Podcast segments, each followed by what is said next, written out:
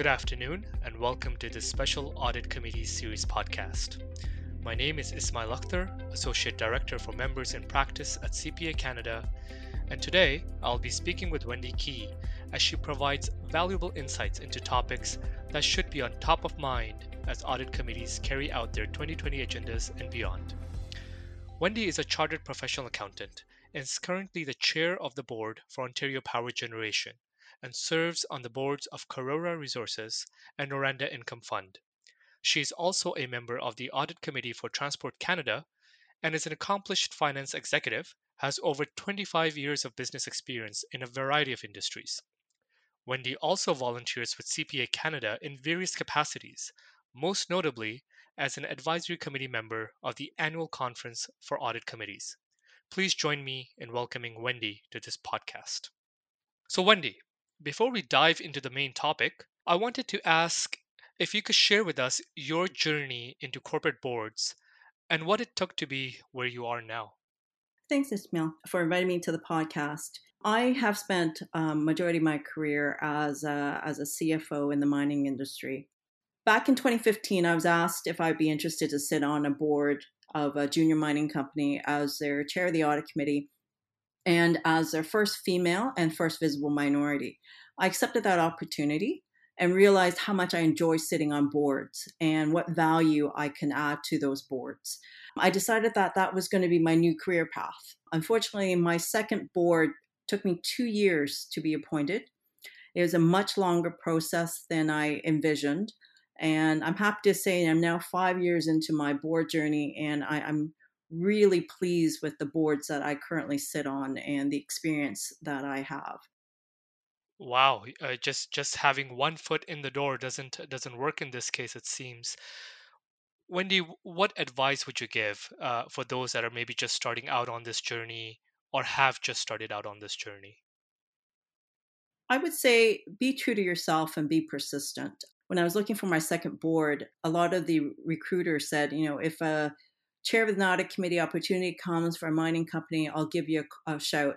As a CA, I actually thought my skills were very transferable to any industry, and the fact that it would be easy to place me on any board other than mining.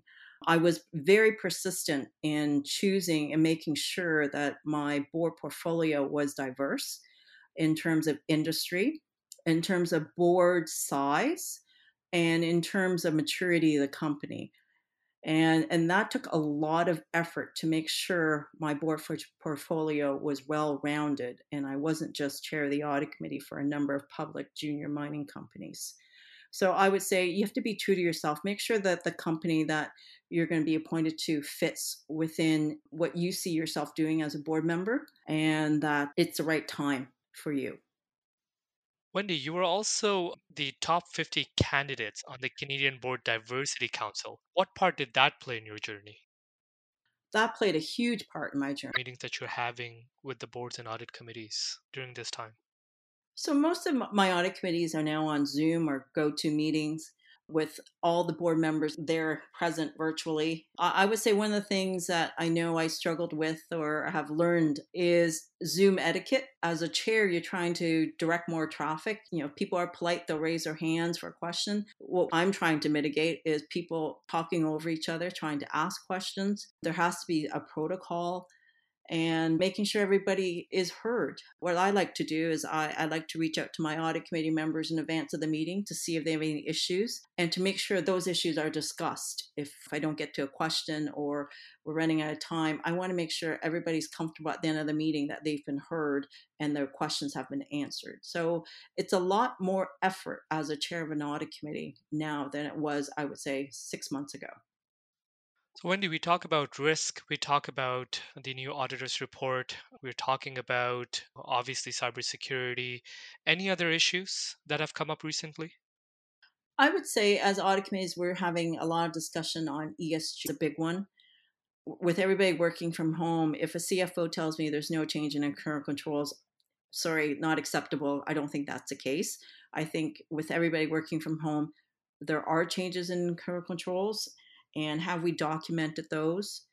And how do we test those? How do we test our internal controls when everybody's not in the office? One of the big things for me in Q3 is understanding and doing a dry run of the auditor's report. I don't want any surprises in Q4. And uh, for me, that's a big one is having a dry run with the auditors to understand how that's going to be disclosed, what items will be disclosed in that revised auditor's report on key audit matters. My last one would be have a conversation with the auditors in Q3. Again, don't wait until Q4 because who knows what's going to happen. And understand from the external auditors what is it they're looking for, how remote testing and how not being able to visit mine sites are going to impact your audit. And you need to do that sooner rather than later. Virtual inventory counts has definitely been a hot topic right now. Wendy, you, talk about all of these topics and it seems your list keeps getting longer and longer as part of your audit committees. Is is there a risk that uh, you as a committee are stretching yourselves too thin? And and maybe you need to ha- have a step back and maybe discuss where some of these agenda items need to take place? Absolutely and I, and I think the biggest one that we revisit annually is risk. Where does risk belong does risk belong at the audit committee? Does risk belong at the board? Does risk belong as a separate committee?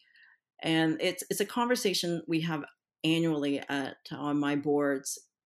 And for me, risk belongs at the board level, especially with mining companies where you can't deal with the technical risks on the audit committee because we do have separate technical and sustainability committees.